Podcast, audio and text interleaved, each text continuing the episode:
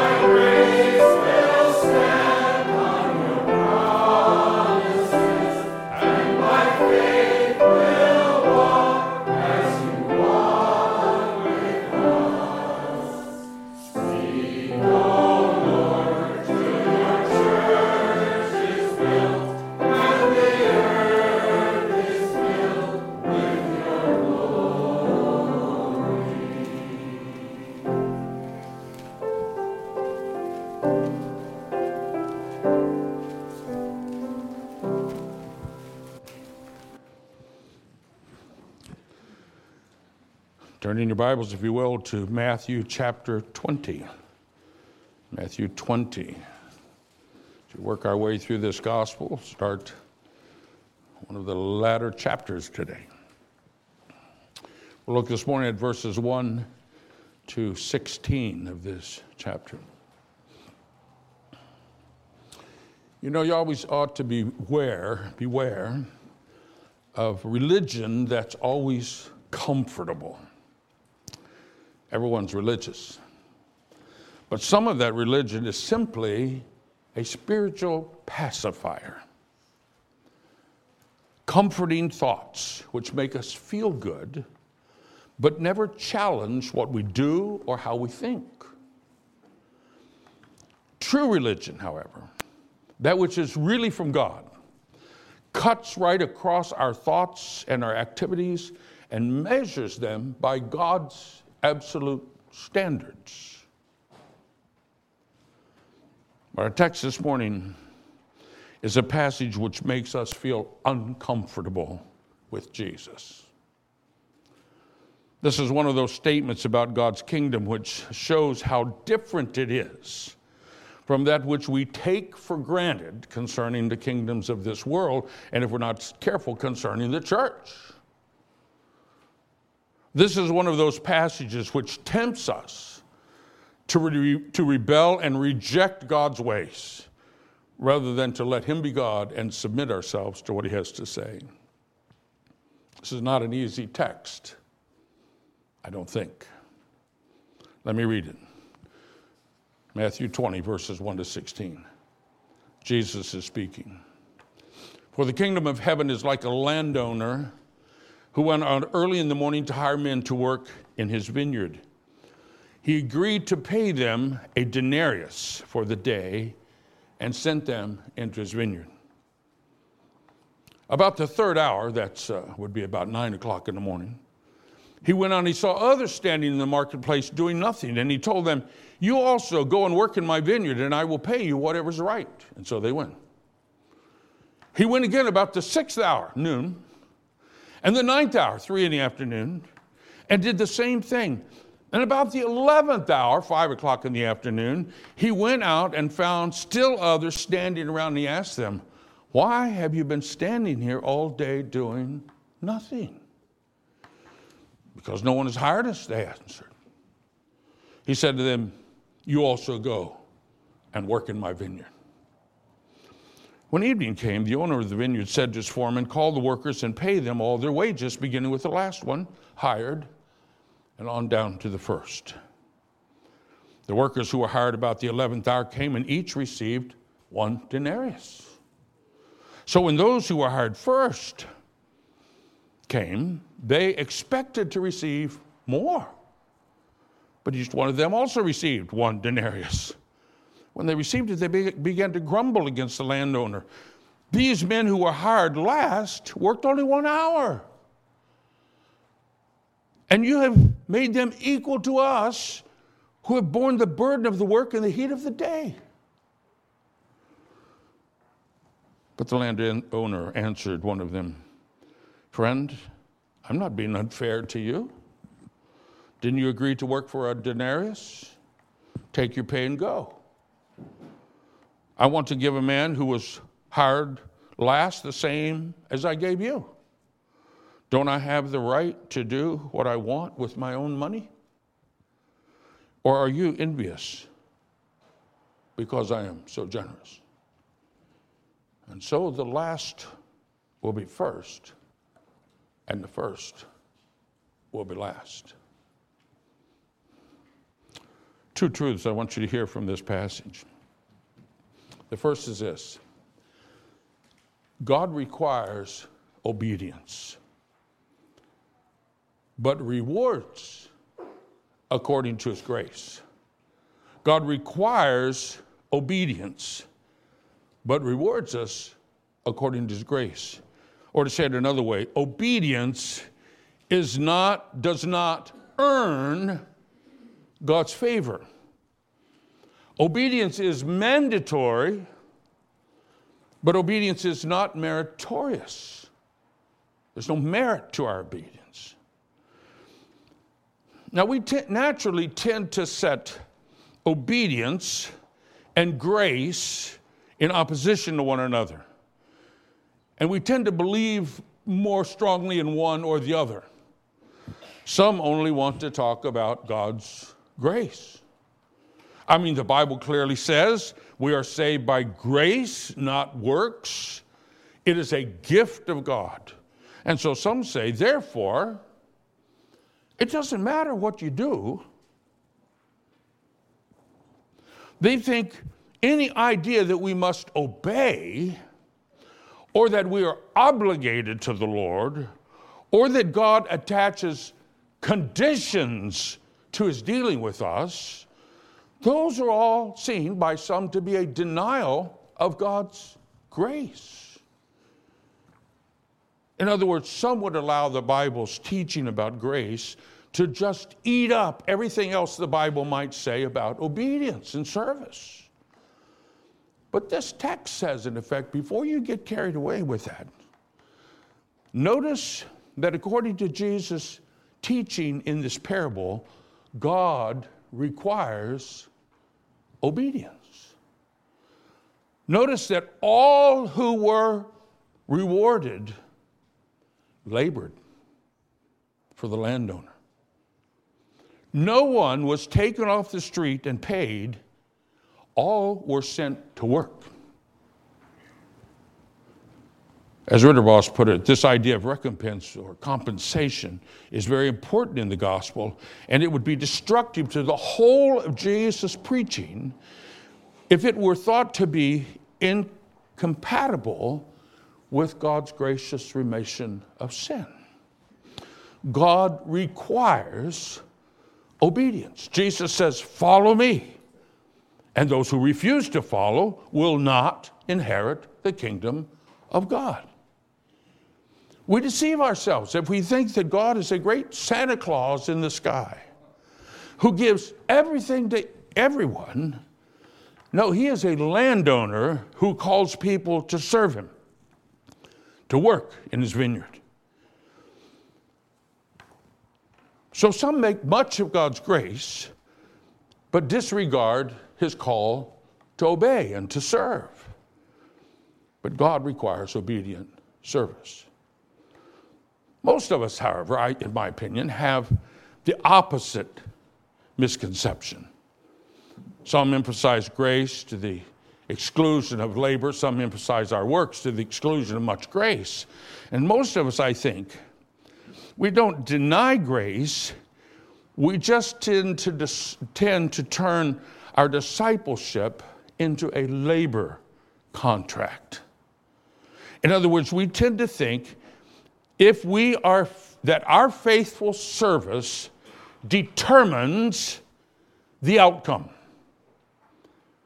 We like the notion that if you work hard, you will do well. And if you don't, you will fail. In other words, that you will get what you pay for. But here we're in danger of falling prey to our own cultural assumptions. All of those things, frankly, seem to be true concerning life in this world. You usually do have to work hard in order to acquire good things. And you do get what you pay for most of the time. But when we transfer those concepts into our relationship with God, we begin to think that there is, here's a key word in all this, there is merit in our service. That at least in part we earn eternal life. That God owes us certain rewards based on what we've done. And we subtly begin to trust ourselves trust how we are doing for our right standing before God. But our text tells us quite a different story. Though the landowner required service from all of his employees, he rewarded them according to his grace, not according to their labor. Again, Dr. Ridderbos writes about this.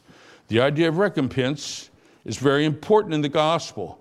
But on the other hand, it perfectly it is perfectly clear that in Jesus' preaching, salvation is not based on human merit and right, but on the divine remission of sins and grace. Sharing in the salvation of the kingdom is entirely a matter of God's gracious action and not human claims. This is the point of the whole parable. Much to, the dismay of those who rest in the value of the, how much they've served the Lord, the reward was given according to God's grace, the landowner's grace, not according to their labor, not according to their merit, not according to what they earned. This is not a half and a half relationship, half grace and half works. That's not true. No, it's all grace. But grace demands a grateful response. So God requires obedience, but He rewards us according to His grace. Our service is mandatory, but it's not meritorious.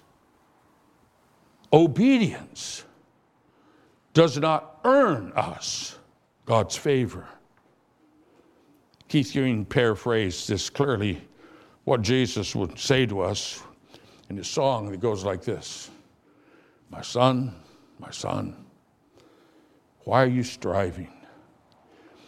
You can't add one thing to what I've done for you. I did it all when I was dying. This morning I call you to follow Jesus. You cannot earn his favor. You will only perish trying. You are not good enough.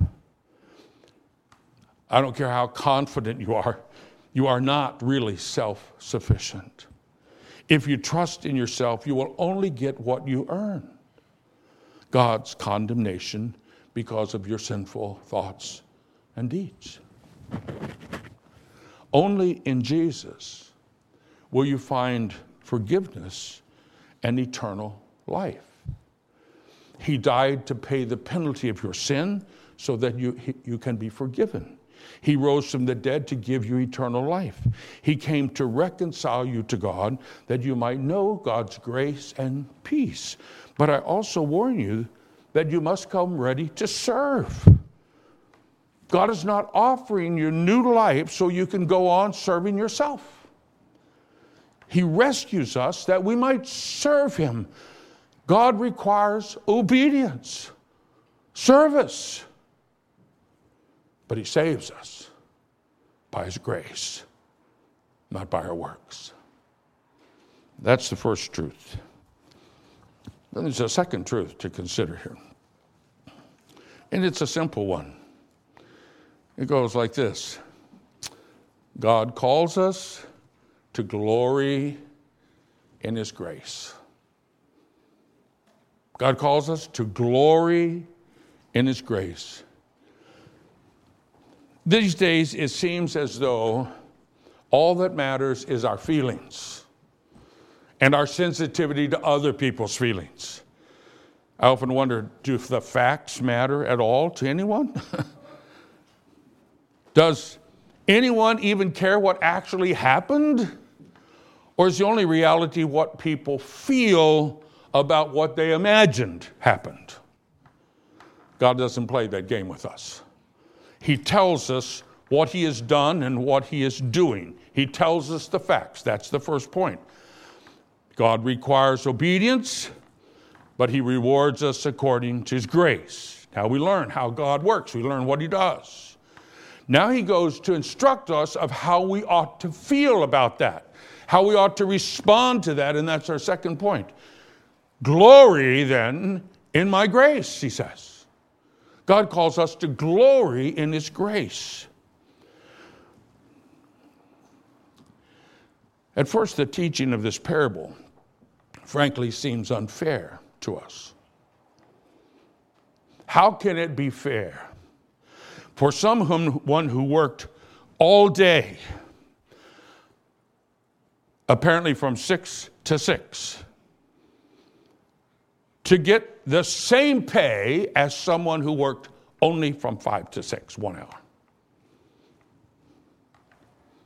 Grace doesn't seem fair, does it? How can it be fair for the first to be last and the last to be first? That's what Jesus says here. He says it actually twice. This whole passage is bracketed by that in, the, in, in chapter 19, the last verse, and then in verse 16, the last verse of our text. Both say the same thing the last will be first and the first will be last. So is that fair? For someone who has climbed to the top to be replaced by someone who's been sitting on the bottom? This is why we got labor unions. This is why we get equal opportunity employment rules to protect against such unfair labor practices. Grace doesn't seem fair. This parable doesn't seem fair. But the same unfair things are present among God's people throughout the centuries. In the Old Testament, God chose David, a farm boy who loved Jesus, to be Israel's next king. Not the king, not the prince. And Saul, the mighty king, was enraged. How could God make this boy his equal? Saul was so angry, he tried to kill David. Later, Jesus came into the world.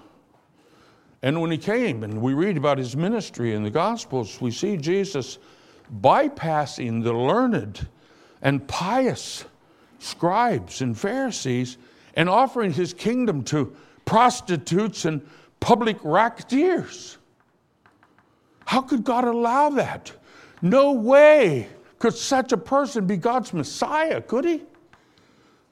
So these holy men, the Jewish leaders handed him over to the Romans to have him crucified. And then when the gospel of Jesus rising from the dead began to go out into the world, who did he go to? Well, primarily, it was the Gentiles who believed and received the gospel, not the Jews to accept the Messiah, Jesus. How could that be right?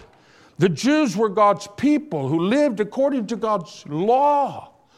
The Gentiles were pagans.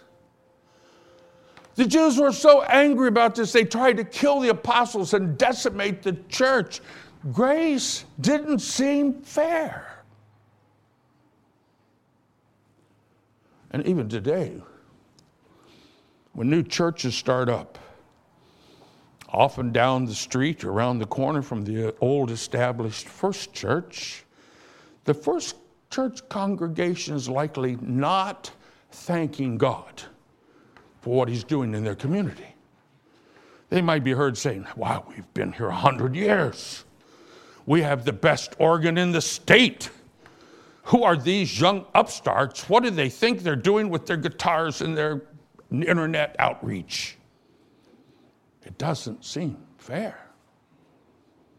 I actually know of one case where a group of young people started up a new church and it grew and it prospered, and then they wanted to come to the old church and be received into the same denomination as the old first church. And the leaders of that church said, No way. And they blocked the door. They would not let them in. Doesn't seem fair. Oh, but it's not just organizations that feel the inequity, it's sometimes very personal. What happens when God reclaims a wretched sinner and then gives him leadership gifts and prospers his witness? That doesn't seem fair people could be heard saying, why, he shouldn't be visible in the church after what he's done. There are lots of faithful old timers who are way ahead of him in the line. But God has often seen fit to reclaim public sinners. We even know some of their names. There's Moses, the murderer. There's Samson, the multiple adulterer serial adult, adulterer, I guess we would say. There's David, the murdering adulterer. There's Matthew, the state sponsored tax collecting thief. There's Paul, the self righteous Pharisee who persecuted and tried to kill off the Christians. There's Augustine, the playboy. There's John Newton, the slave trader. There's Chuck Colson, the corrupt public servant, just to name the few that come to mind. How could it be fair for God's people to have even ever heard the name of such evil men? Grace doesn't seem fair.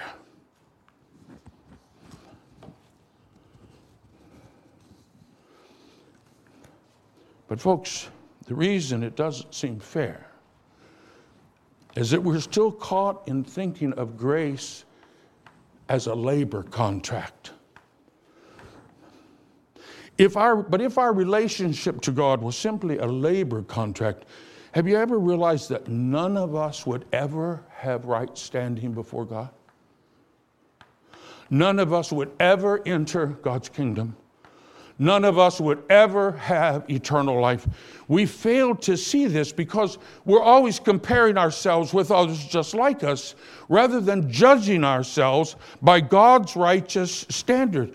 But what God demands is perfect obedience to his holy law. Not just outward compliance that everybody can see, but obedience to the secret, in the secret thoughts and intentions of our heart, which God sees, but we don't see in each other. And, folks, not one of us has met that standard. Not one of us. We have all fallen short. God says that. I didn't say that. We all deserve the penalty of spiritual death, for we all have offended God Himself.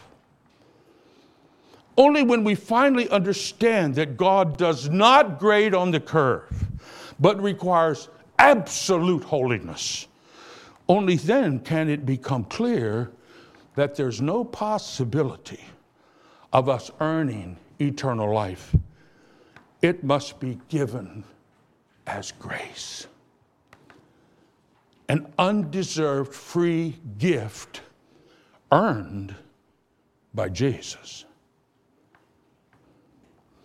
Tom Wright says it really well in his treatment of this text. He says, God's grace, in short, is not the sort of thing you can bargain with or try to store up. It's not the sort of thing that one person can have a lot of and someone else have only a little. The point of the story is that what people get from having served God and His kingdom is not actually a wage at all, not strictly a reward for work done. God does not make contracts with us as if we could negotiate a better deal. God makes a covenant in which He promises us everything and asks everything from us. Let me read that again. God does not make contracts with us as if we could bargain or negotiate a better deal. He makes a covenant in which He promises us everything and asks of us everything in return. So when He keeps His promises, He's not rewarding our efforts.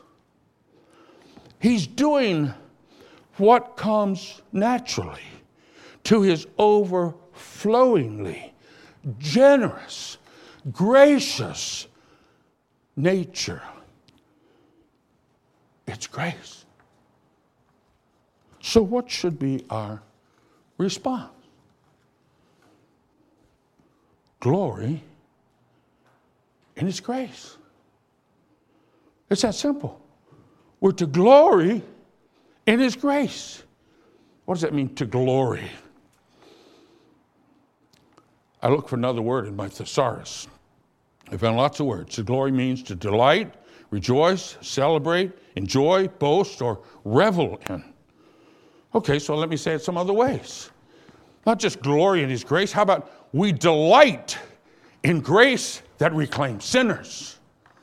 We rejoice when a person who couldn't get a job all day long, that was the story here. Why aren't you been working? I can't get anybody to hire me. Is hired and paid though he could only work an hour. That's grace. We rejoice in it. We celebrate and shout for joy when God liberates people from the bondage of sin and makes them our brothers and sisters and fellow laborers. And we enjoy being part of a church that is the company of the forgiven. Indeed, we boast of the greatness of God's grace that we've witnessed. We boast even when those recipients of grace outstrip us, surpass us, rise above us.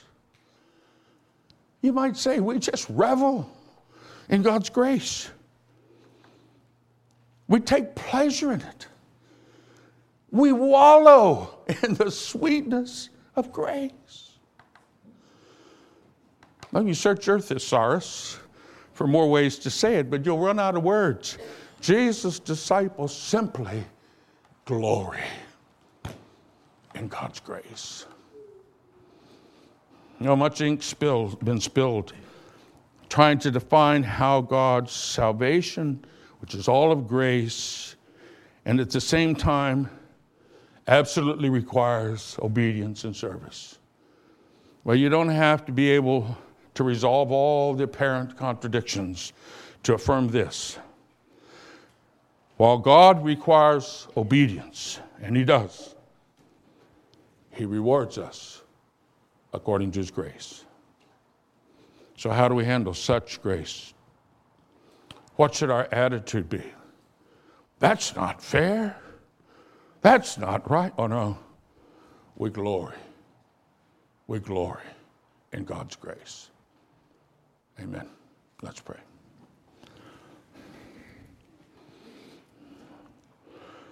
Father, it's hard for us sometimes when we see you blessing people that we don't think are worthy. And so we realize, Lord, that you've done us great favor when you show us how unworthy we are. For we're totally dependent upon your grace, Lord. We don't have anything else. And if you're gracious enough to forgive and save us, Lord, make us quick to glory in your grace to others. It doesn't come easy to us, Lord. It doesn't come natural. We always want to compare ourselves with others and find ourselves better than others.